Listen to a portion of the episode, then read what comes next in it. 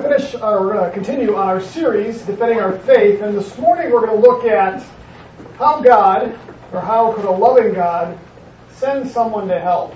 That's something that the world struggles with. In fact, um, some Christians even struggle with that itself. And so when you look at um, something like God being loving and gracious and kind, um, begs the question, how could he sentence somebody to um, an eternity of suffering? And so we're going to look at that today. However, in order to discuss this topic, um, we have to really broaden the discussion. The real question is, is there anything after life? What happens after this life? Does the soul live on after death? If not, then there's no purpose in debating hell, is there? Likewise, if we discuss hell, shouldn't we also talk about whether heaven exists? And then finally, we need to discuss what determines where one goes after death and why. So really what we're looking at is what happens after you die, and how do you get there? So we'll broaden our discussion out a little bit and try to answer this question, how a loving God could actually send somebody to eternal punishment. Let's look at what the world actually thinks on this. Some believe that this life is all there is and there's nothing more. Some of you might remember the name Hitchens, a famous atheist. Um, recently, or in the last few years, have made claims regarding, you know, how silly it is to believe in an everlasting God or an eternal God and life after death. And when we die, that's all there is. There's nothing, nothing more. Atheism has become somewhat all the rage in some respects. Some millennials um, adopting that philosophy as well. Others believe that we're simply reincarnated after we die, that we just keep coming back. We've talked about that in some of those world religions. But most people, especially here in the United States, believe in some type of afterlife. Most people believe that there is a heaven and a hell, but ideas on heaven and hell actually vary if you think about it. Some question or challenge the idea that a loving God could actually create a hell and insensibly there. In other words, God is all love, and therefore um, there's no such thing as hell. So the concept is that God is just all love and there's no condemnation. Some claim that hell is a made-up concept, simply to scare people into accepting God. In fact, there's a young lady that I went to high school with that I think I shared the story where after I graduated from college, I became a Christian. Well, I was raised Catholic. I became a born-again Christian uh, while I was in college, and she, for the most part, became either agnostic or possibly atheist and her reasoning was if God created a hell, how could I worship a God like that? That sounds like an awful mean and awful brutal God. Some believe that everyone goes to heaven. That's the opposite of that. Everybody goes to heaven. Um, there's also some Christians that actually believe in something called annihilationism. Everybody know what annihilationism is? You know it means to annihilate somebody or something? Um, a few years ago, um, Rob Bell came out with, when he was an emergent church leader, um, published a book, Love Wins, and he began to began to promote this idea that after death, if you don't go to heaven, your soul is completely annihilated or eradicated. There is no hell, and so he's promoted that idea. He was the uh, founding pastor of a church called Mars Hill. Um, I'll be real frank, he's a heretic in a lot of ways, um, but but he got some traction, especially within something called the emergent church to where even some Christians believe there's no such thing as hell because God is a God of love and grace, and how could He create a place of eternal punishment? And so even within the Christian church, there are some who deny the existence of a hell or deny the fact that God could actually send somebody there. So we're going to talk about some of those things today. But as we do each week, after we look at knowing the challenge, what we're up against as Christians, um, we want to look at knowing the truth. So go ahead and get your Bibles ready because we're going to be bouncing around quite a bit today it's pretty clear, the first point I want to make is that it's pretty clear that the Bible teaches that there is life after death. The Bible's pretty clear about that. And it's also pretty clear that this life after death involves either eternal punishment or eternal life. There is one or the other, either eternal life or eternal punishment. Turn to Matthew chapter 24, verse 20, uh, 25, verse uh, 46. Matthew 25, verse 46. Again, we're going to do quite a bit of bouncing around today. Matthew 25, verse 46.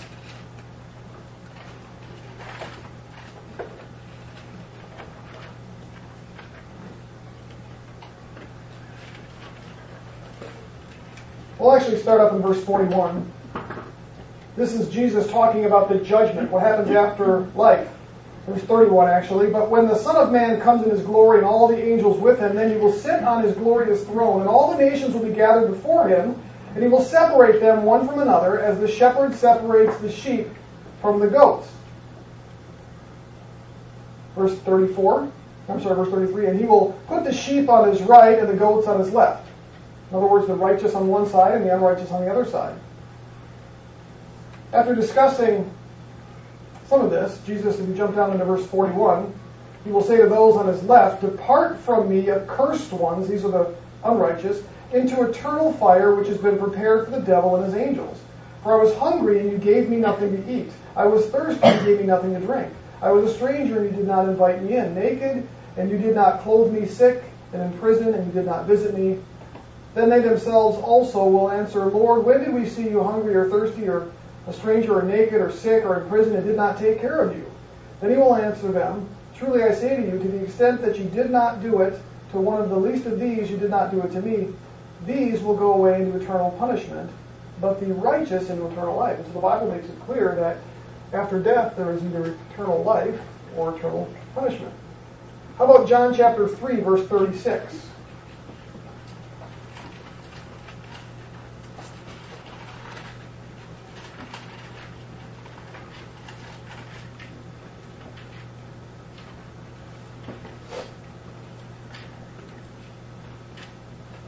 John writes this He who believes in the Son has eternal life, but he who does not obey the Son will not see life, but the wrath of God abides in him. So we have there the wrath of God superimposed up against eternal life.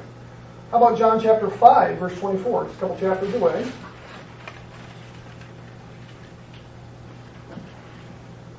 John chapter 5, verse 24 says, Truly, truly, I say to you, he who hears my words and believes him who sent me has eternal life and does not come into judgment, but has passed out of death into life. And so what we have there is eternal life superimposed or juxtaposed to judgment. The last one I want to look at is just 1 Thessalonians chapter 1, verse 9.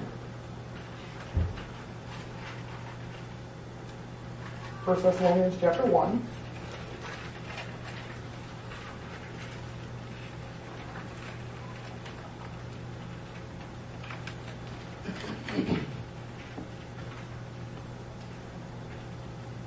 They themselves report about us what kind of reception we had with you and how you turned to God from idols to serve a living and true God and to wait for the Son from heaven whom he raised from the dead, that is Jesus, who rescues us from the wrath to come. And there we get just the general idea of this wrath to come and how we'll be rescued from that, and that ultimately is eternal life. Paul also writes in Thessalonians, These will pay the penalty of eternal destruction away from the presence of the Lord and from the glory of his power. You know that the phrase eternal life actually occurs 50 times in the New Testament?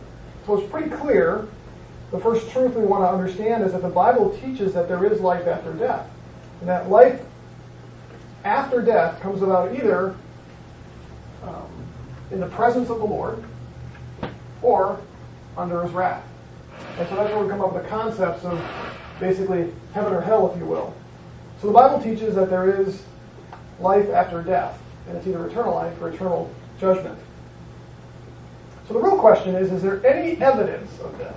Is there any evidence of life after death?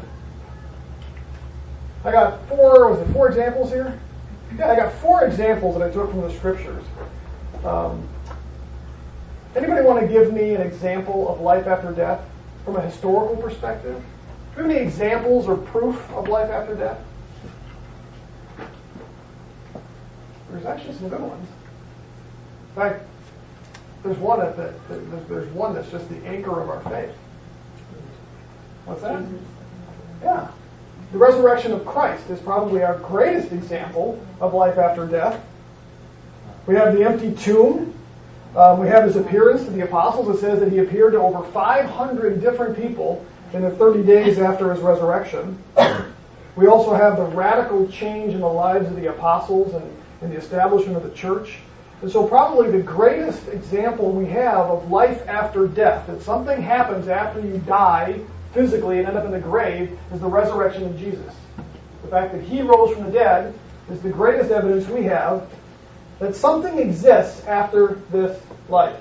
We're also given the promise that Jesus Christ will return. It hasn't happened yet, but when it does, that'll be evidence as well, correct?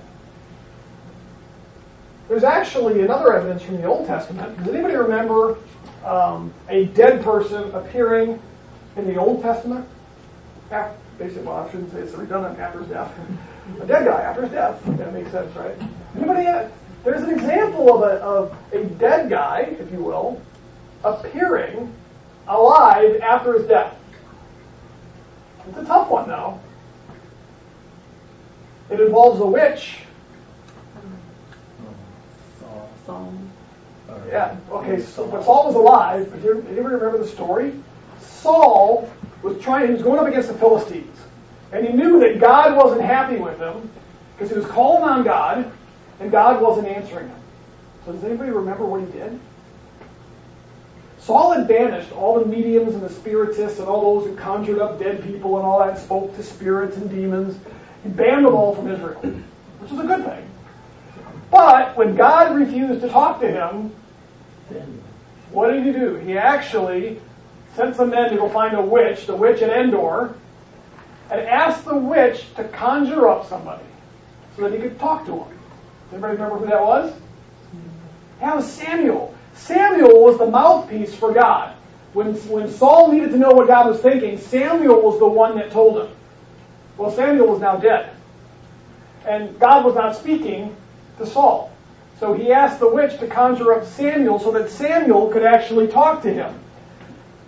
To turn to 1 Samuel chapter 28.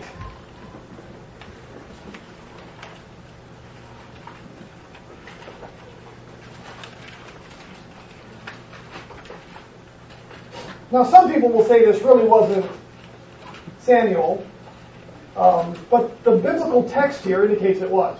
There is nothing in this text that indicates this was a demon talking or just Saul's imagination. Um, in fact, one of the there, there's certain things in Scripture sometimes that are that are almost a little comical. And this, mm-hmm. this to me is almost a little comical because it appears that Samuel's a little bit irked by the fact that Saul called him up. And, you know, granted, if he's hanging out with the Heavenly Father, or he's hanging out in what's, what's probably referred to as Abraham's bosom, um, yeah, I'd get a little irked too if they called me back to earth. So, there's a little bit of comedy here, but first, second, uh, first Samuel chapter 28, we have Saul in the spirit medium. And so, Saul disguises himself. He goes to this witch of Endor. He asks her to, to bring up Samuel. And, and listen to what happens. We're going to start in verse 8. Then Samuel disguised himself and putting on other clothes and went. He and two men with him, and they came to the woman by night, and he said, Conjure up for me, please, and bring up for me whom I shall name to you. But the woman said, Behold, you know what Saul, she didn't recognize Saul at this point, you know what Saul's done. He, um, how he has cut off those who are mediums and spiritists from the land. Why then are you laying a snare for my life to bring about my death? In other words, hey, you know, Saul said he's going to kill all the mediums if they do this kind of stuff. Why are you trying to entrap me here? She didn't know this was Saul. So Saul vowed by the Lord, saying, As the Lord lives, no punishment shall come upon you for doing this thing. Then the woman said, Whom shall I bring up for you? And he said, Bring up Samuel for me. When the woman saw Samuel, she cried out with a loud voice.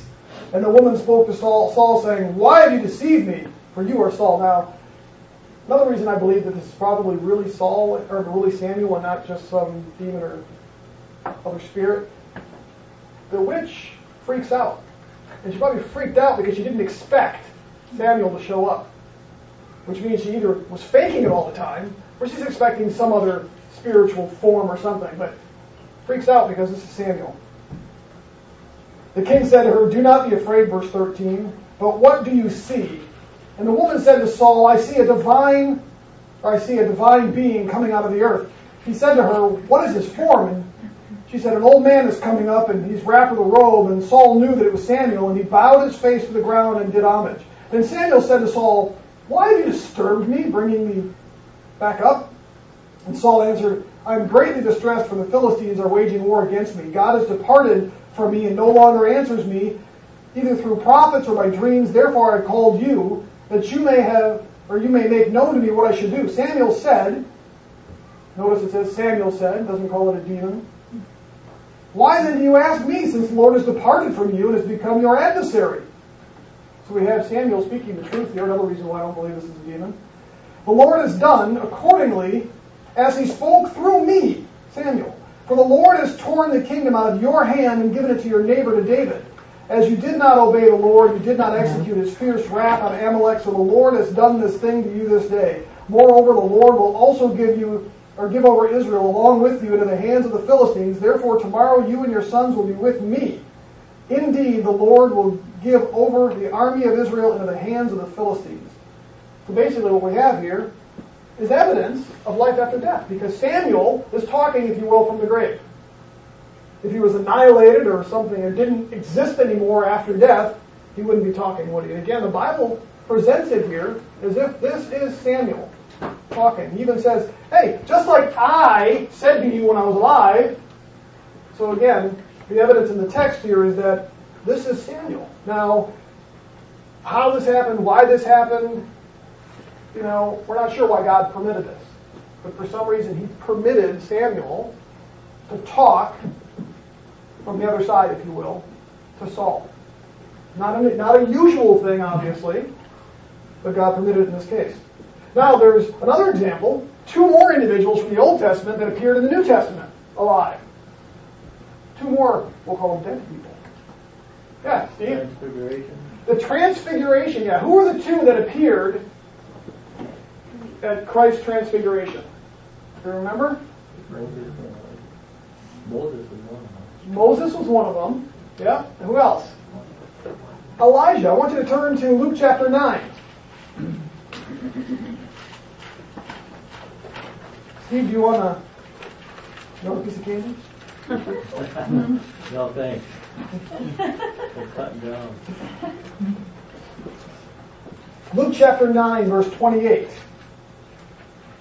I thought you'd me if I wanted to read. What's that? I thought you'd me if I wanted to read. You could if you'd like to. Would you like to for us? 28 to 36? Nine, twenty-eight to thirty-six. Yeah, real loud for us. Some eight days after these sayings, he took along Peter and John and James and went up on the mountain to pray. And while he was praying, the appearance of his face became different, and his clothing became white and gleaming. And behold, two men were talking with him, and they were Moses and Elijah, who, appearing in glory, were speaking of his departure, which he was about to accomplish at Jerusalem. Now Peter and his companions had been overcome with sleep, but when they saw, but when they uh, were fully awake, they saw his glory and the two men standing with him. And as these were leaving him, Peter said to Jesus, Master, it is good for us to be here. Let us make let us make three tabernacles, one for you, and one for Moses, and one for Elijah, not realizing what he was saying. While he was saying this, a cloud formed began to overshadow them, and they were afraid as they entered the cloud. Then a voice came out of the cloud saying, This is my son, my chosen one, listen to him. We can go ahead and stop there. So what we have here is Moses and Elijah talking with Jesus about what he was getting ready to do. And we have three disciples that are there as well witnessing this. Eyewitnesses to Moses and Elijah talking to Jesus. It wasn't a vision that they had. This was physically Jesus talking to two individuals from the Old Testament. And so we have mm-hmm. historical examples. Now, there's one more. I won't have you necessarily turn there with me, but in Revelation chapter 7, in John's vision, he sees a multitude of people. It says that the multitude was so big they couldn't count them. And those were saints who had died and were waiting for Jesus Christ to return. And it's a picture of the saints actually up in heaven waiting. Now, that's what I'm going to call a future historical reference.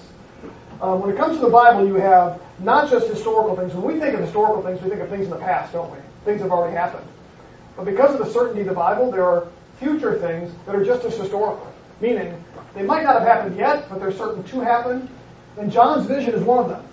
That John sees during the tribulation period saints all waiting, all robed in white. And it says that the multitude can't even be counted. That's saved people. There's people waiting for Jesus Christ to return to the earth and to finalize the redemptive plan. And so we have at least these four examples here from the scriptures of death after life. Or, I'm sorry, life after death.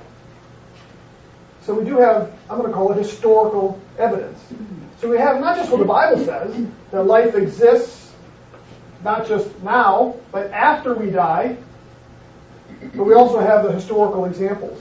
Now, we're going to do some terms here, some defining of some terms so that we can understand um, how the Bible refers to life after death. The first word, obviously, you know what it is. It's the word heaven. Okay? What is heaven? Ultimately, what heaven is, according to the scriptures, is where God abides, or where God abode is, if you will. It's where God the Father actually sits. It's where His His uh, throne is. Turn to Psalm chapter 11.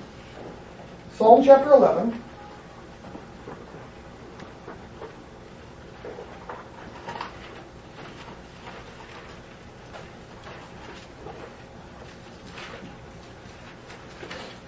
Psalm chapter 11, verse 4.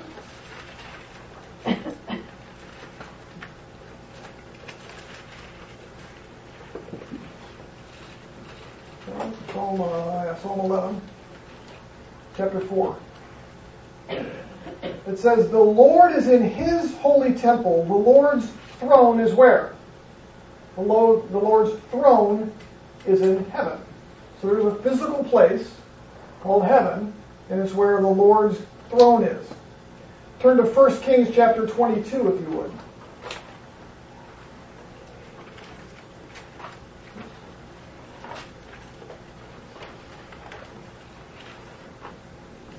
First Kings 22, verse 19.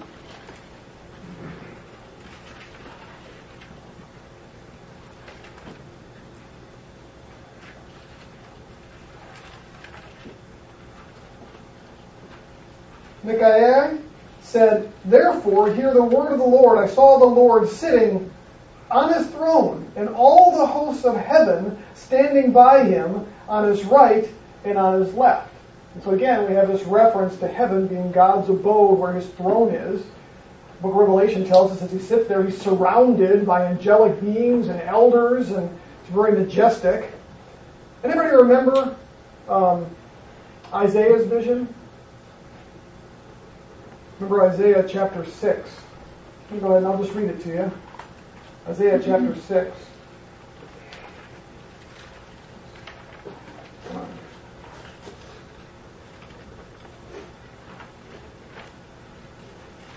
Here.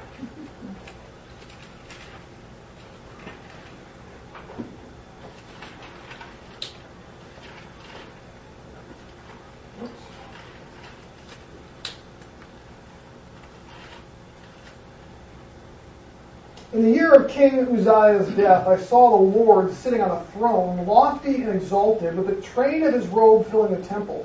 Seraphim stood above him, each having six wings, and with two he covered his face, and with two he covered his feet, and with two he flew. And one called out to another and said, Holy, holy, holy is the Lord of hosts. The whole earth is full of his glory. And the foundations of the threshold trembled at the voice of him who called out, while the temple was filled with smoke. Then I said, Woe is me, for I am ruined, because I am a man of unclean lips, and I live among a people of unclean lips, for the eyes have seen the King, the Lord of hosts. And so we have this amazing picture of Isaiah standing before the throne of God in his vision. In the temple, so within heaven we have a temple, we have God sitting on his throne, we have angelic beings all surrounding God. So heaven ultimately in the scriptures is a definition or a description of where God lives, if you will. It's his heavenly abode. Now, the Old Testament indicates that the final and eternal resting place of the righteous is in the presence of God.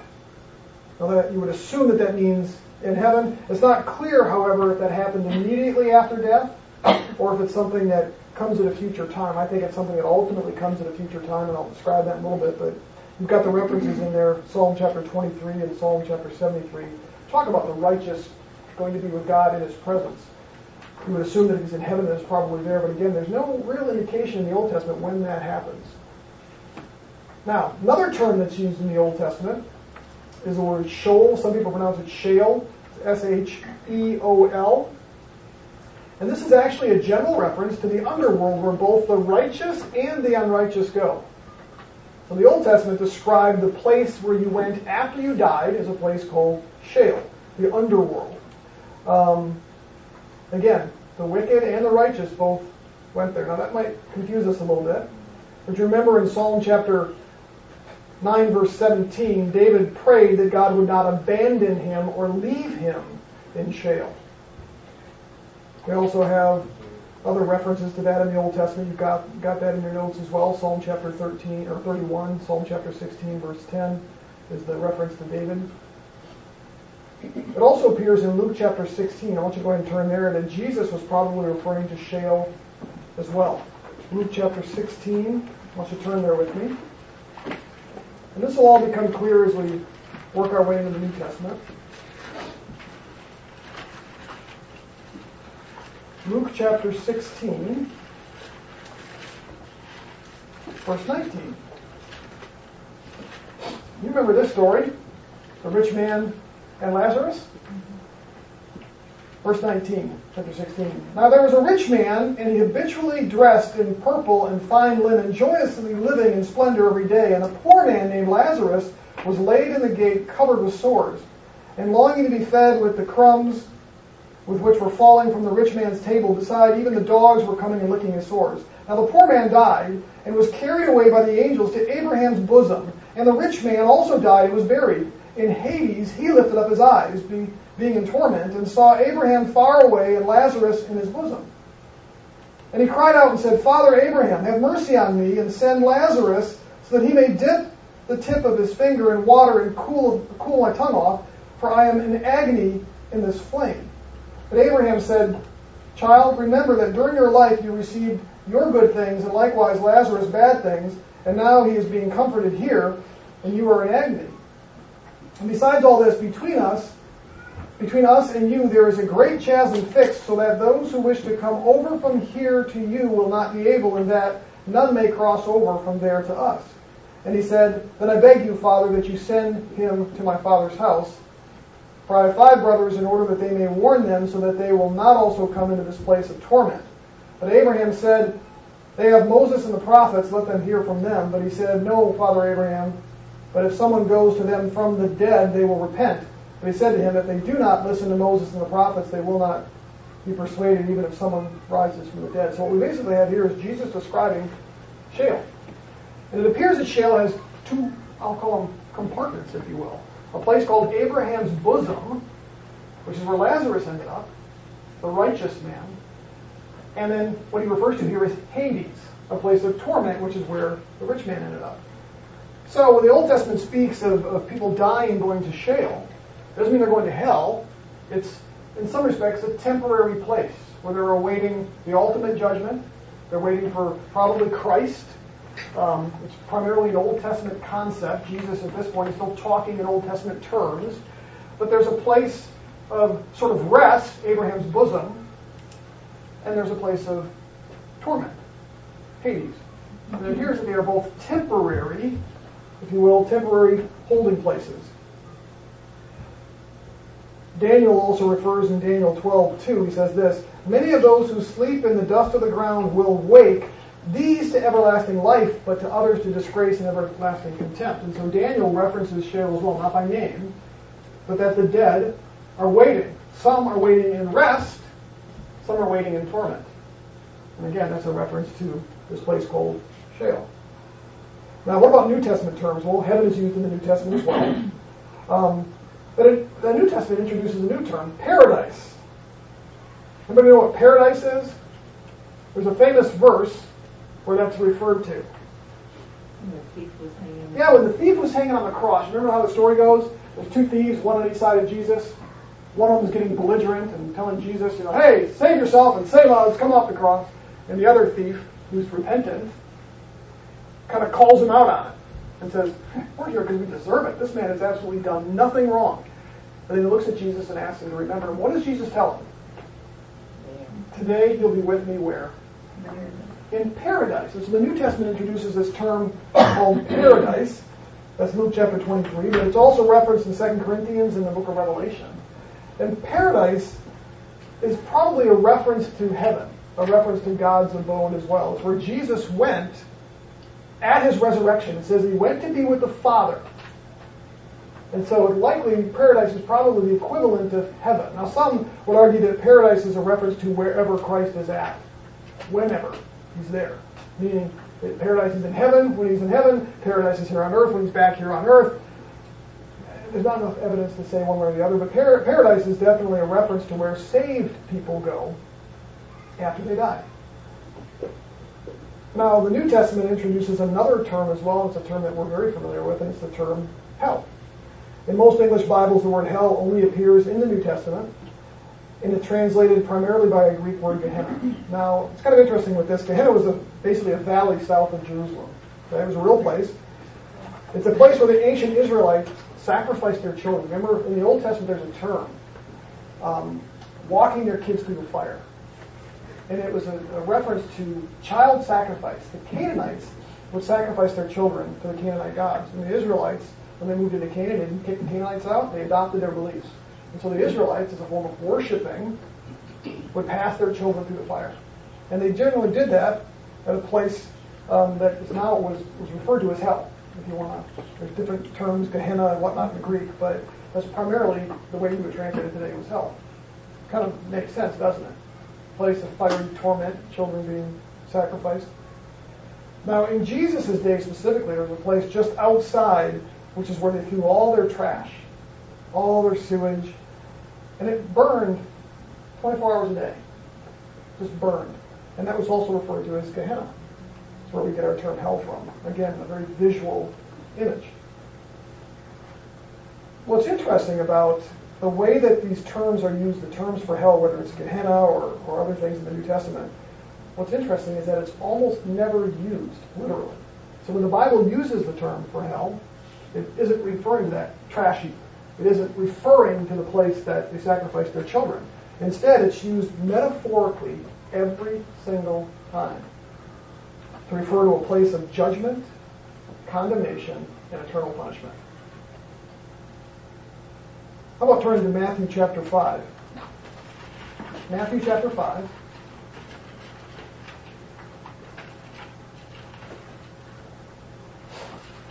verse 22. We'll start at 21. This is Jesus speaking. You have heard that the ancients were told, You shall not commit murder, and whoever commits murder shall be liable to the court. But I say to you that everyone who is angry with his brother shall be guilty before the court, and whoever says to his brother, You good for nothing, shall be good, shall be guilty before the Supreme Court, and whoever says, You fool, shall be guilty enough to go into the fiery hell. Jesus is referring not to going out to the city trash heap, but rather to this eternal place of torment. How about um, chapter 23 of the same book, 23 verse 33?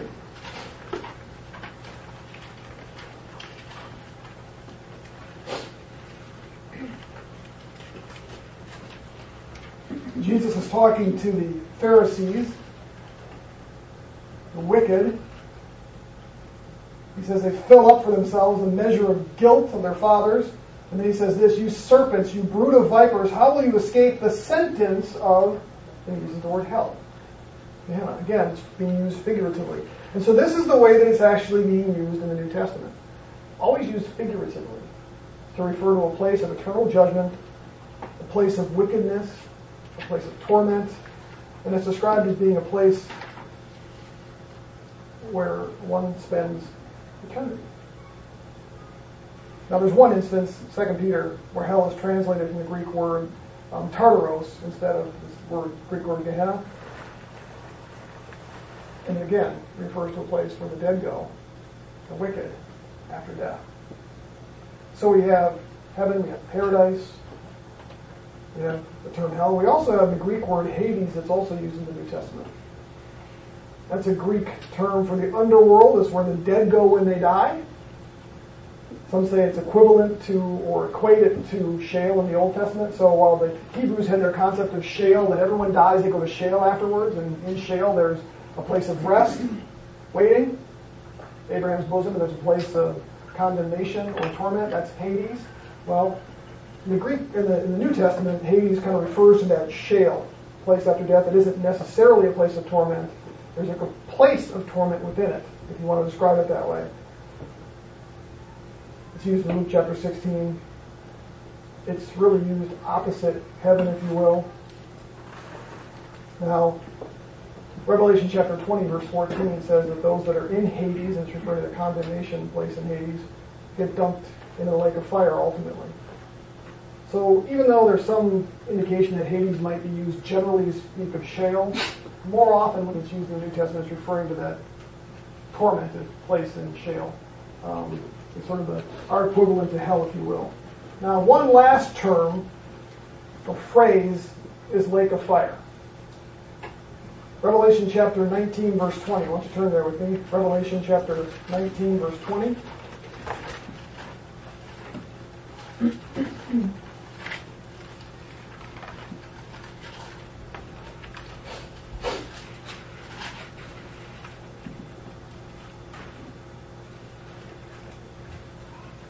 says, And the beast was seized, and with him the false prophet who performed the signs in his presence by which he deceived those who had received the mark of the beast, those who worshipped his image, those two were thrown alive into the lake of fire, which burns with brimstone.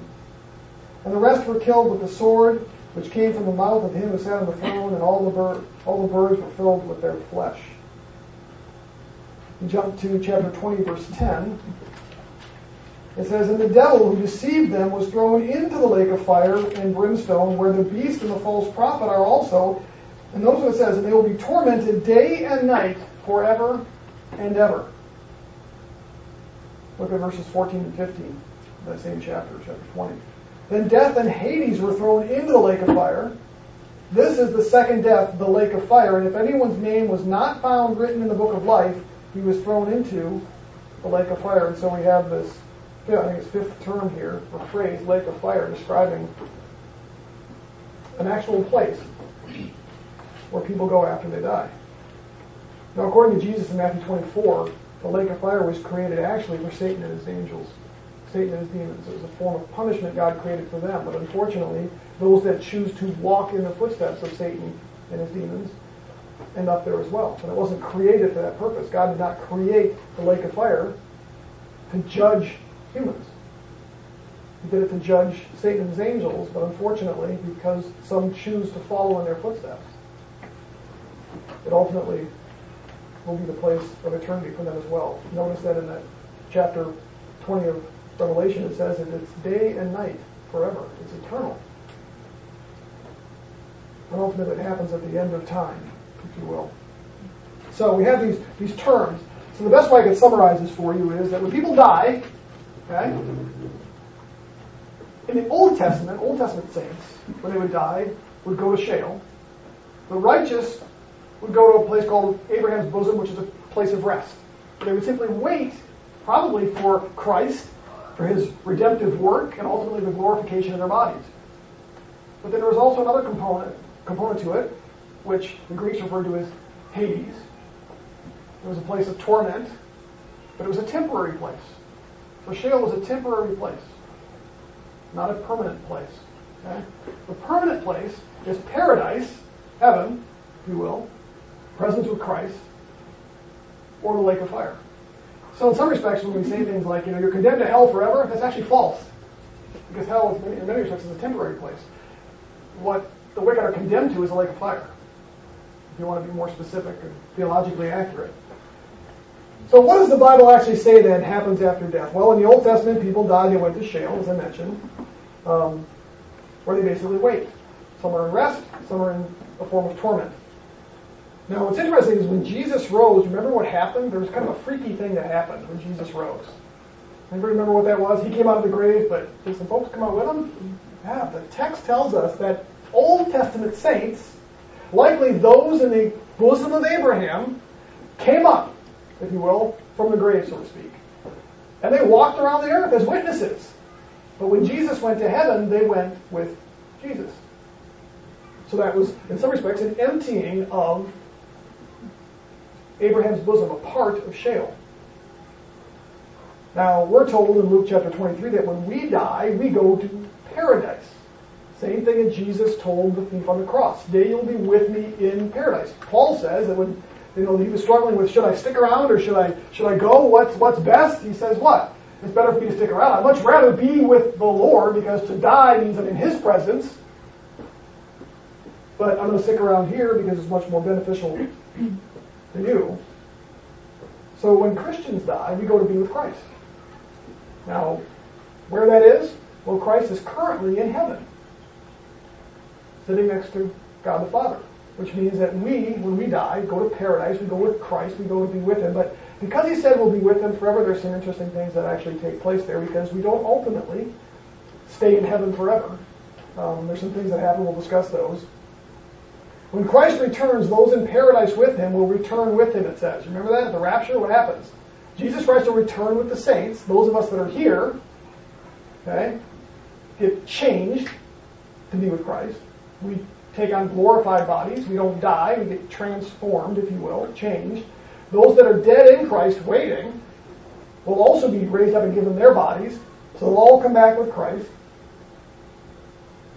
And then at the end of time, we're told that God will create a new heavens and a new earth, and that Christ will be here on earth in a new earth with saints. And it says that we will reign with him. Which means the other concept of spending eternity in heaven is also not really a true statement theologically. Because we won't spend eternity in heaven, but rather we will spend eternity with Christ on a new earth. In some respects, it's a return to the garden, but so much better because Christ dwells within us. So I don't mean to shatter any preconceived concepts about eternity in hell or eternity in heaven because, again, those aren't really theological concepts. The righteous will spend eternity with Christ, ultimately in heaven with him until he returns and takes his rightful place on new heavens, or in a new earth, and the wicked will spend eternity in the lake of fire ultimately. So, what determines where someone goes after death? We'll spend a little bit of time on this, and then we'll get into some some final thoughts on how to answer for these objections. The Bible declares that every person is a sinner. Okay? Listen to this Romans chapter 3, verse 10. As it is written, there is none righteous, not even one. For all have sinned and fall short of the glory of God. So every human being that has ever walked the planet, every human being that will ever walk the planet is unrighteous. He's wicked. Now what does that mean? We have a righteous God, don't we? Deuteronomy chapter 32 indicates that God is just. God is righteous. He has to judge sin. But you know what's interesting about this? I want you to just listen to Ezekiel 33 for just a moment. This is God speaking. He says, Say to them, As I live, declares the Lord, I take no pleasure in the death of the wicked, but rather that the wicked turn from his way and live. Turn back. Turn back from your evil ways. Why then will you die, O house of Israel? Here's what's interesting about God. God is loving and He's gracious and He's kind, but He's also a righteous judge. Which means He's got to judge sin. You know, when we put a judge on the bench here, you know, in the U.S., that judge doesn't have the freedom or flexibility to ignore the law, does he? And God is the same way. Because God is righteous, he has to deal with sin. But he doesn't take any pleasure in that. As he was looking at the Israelites, and we, we've, we've studied the Israelites, we've, we've looked at Joshua and his conquer, you know, his, his conquering of, of Canaan, and we looked at it through Judges on how Israel constantly thumbed their nose at God, continued in their sin, no matter how kind and gracious and merciful he was to them. He had to keep bringing these people in to judge them, right? And yet, he tells Ezekiel here, I, I don't take any pleasure in that. I don't take pleasure in, in the death of the wicked. Notice it doesn't say he doesn't take pleasure in the death of the righteous. That we accept that. That makes sense, right? But he says, I don't take pleasure in the death of the wicked. I don't like to have to judge the wicked. But he says why he does it here. So that they might turn from their wicked ways. The reason God judges is not just because he's righteous, but because He's trying to drive people to repentance. He's trying to get them to turn from wickedness. He doesn't take any pleasure in that. He doesn't enjoy dealing with sin. He certainly didn't enjoy putting Jesus Christ on the cross. But he did that because he's trying to drive people to change. He's trying to drive them away from their sin. I've told you the story before about my own dad. I had grew up in a great family, but I was just rebellious, you know. I had an attitude against my parents and especially my dad. And um, I was getting a lot of trouble when I was 12, 13 years of age. And um, really on a bad course, hanging out with the wrong people. And my dad and mom kept warning me about the trouble I was getting into because of the friends I was hanging around with. And yet they were just sort of, you know, they didn't put their foot down and, until it really got pretty bad. And finally, Dad said, "No, this, this isn't going to happen anymore." And um, kind of gave me a final ultimatum: "This will stop. You're not to do this anymore." And I ignored him. And I remember um, my mom caught me doing some stuff that um, that my dad had warned me about. He, I was with, hanging out with some friends that I wasn't supposed to hang out with. Mom saw me over at their house, and so I remember when I came home, or when Dad came home from work that night, we were all sitting at the dinner table, and Dad said, "Mike, you're going to join me downstairs." I think I told you the story before. Um, okay, it's kind of weird, you know. We go downstairs, and he said, "You stay here," and then he disappeared into his workbench, and he came back with a piece of wood. Mr. Spanky was fairly large. Um, uh, nothing abusive, but big enough to, you know, make an impact, if you will. And he just said, drop your, drop your pants. And I went, excuse me? And he said, drop your pants. I said, ah, this isn't going to happen. He just kind of looked at me and said, I'm going to tell you the last time, drop your pants. And so I did. I had to take my, just not my underwear, but just my regular pants. And he said, no, grab your ankles. And I said, this isn't happening. And he said, you don't understand. This is happening whether you like it or not. And I knew better. My dad was bigger than me. And so I did. I bent over and I grabbed my ankles.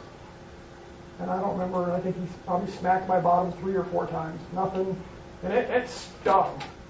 But no bruising, no marks. You know, some people would say, that's abuse. How could you do that? You know? Um, I remember he looked at me when he got all done. He said, so this stops. You don't hang out with these people. You're my son. I'm responsible for you. I love you. But this is going to end. He gave me a hug. We went back upstairs and we sat down and ate dinner. It was the last time I saw that friend. I made a choice at that point. And it was because my dad had taken a stand. Now, again, some people are saying it's abuse. I'm not suggesting we beat our kids. What I'm saying is that my dad did not take any pleasure in that at all. That broke his heart. In fact, a number of years later, when I was sitting in the car talking to my dad as an adult, he was weeping, weeping over some of the discipline. Um, and again, none of it was abusive. None of it was wrong. But he just felt like I could have been a better father. Kind of, but um, he took no pleasure in that. But he did it because he loved his son. And thank God he did. Changed my life. Whole different direction. Um, I began to recognize his authority. So he didn't take any pleasure in that. Nor does God. Romans chapter 6 verse 23 says this, For the wages of sin is death, but the free gift of God is eternal life in Christ Jesus. Catch that? God not only takes no joy in judging the wicked, but he's gone as far as to offer a free gift of salvation to those that are willing to accept it. He's willing to extend grace. Romans chapter 3 verse 24 says, being justified as a gift by his grace through redemption which is in Christ Jesus. You know, as we study the book of Romans, we're going to be getting back into the end of the book of Romans here. Um, finishing up the last few chapters. But if you remember, the first chunk of Romans is all about God's wrath and then God's provision for that wrath in saving people. And that's exactly what we see in the scriptures here. So, to answer the question, how could a loving God send someone to hell, or to the lake of fire, to be more specific? I think we have to do something with that. I think that puts the focus on the wrong place. When somebody says, how can a loving God condemn someone to hell? I think we have to basically say, wait a minute. God takes no pleasure in that. It's not who God is. He does it because mankind has rebelled. But you know what? I'd rather talk with you about how a loving, gracious God paid the penalty for our sin instead. How because he took no pleasure in judging, knowing that he was righteous and has to judge, he made it possible to assuage that judgment and instead has offered grace and mercy by sending his son to die on the cross. That's the real issue. People want to focus on loving God condemning people to hell instead of loving God saving people from hell. That's ultimately where the question has to be. You're going to see in your section, knowing how to respond, there's a number of questions there. I'll let you guys work through those. Like I said, I encourage you to talk about them as a, as a family. Um, ultimately, again, I think what we have to do is take that question. The Bible tells us that God clearly does condemn people to the lake of fire for eternity. But he also grants eternal life as a free gift to anybody that wants it. And so I think to answer that question again, what we need to do is to try to turn the discussion, not ignore it. Answer the question of why God has to judge righteous or unrighteousness, but then turn the question back around to how can a loving God so graciously give a free gift of salvation? How could he condemn his own son to save you? And turn it into a discussion about God's grace rather than a discussion about God's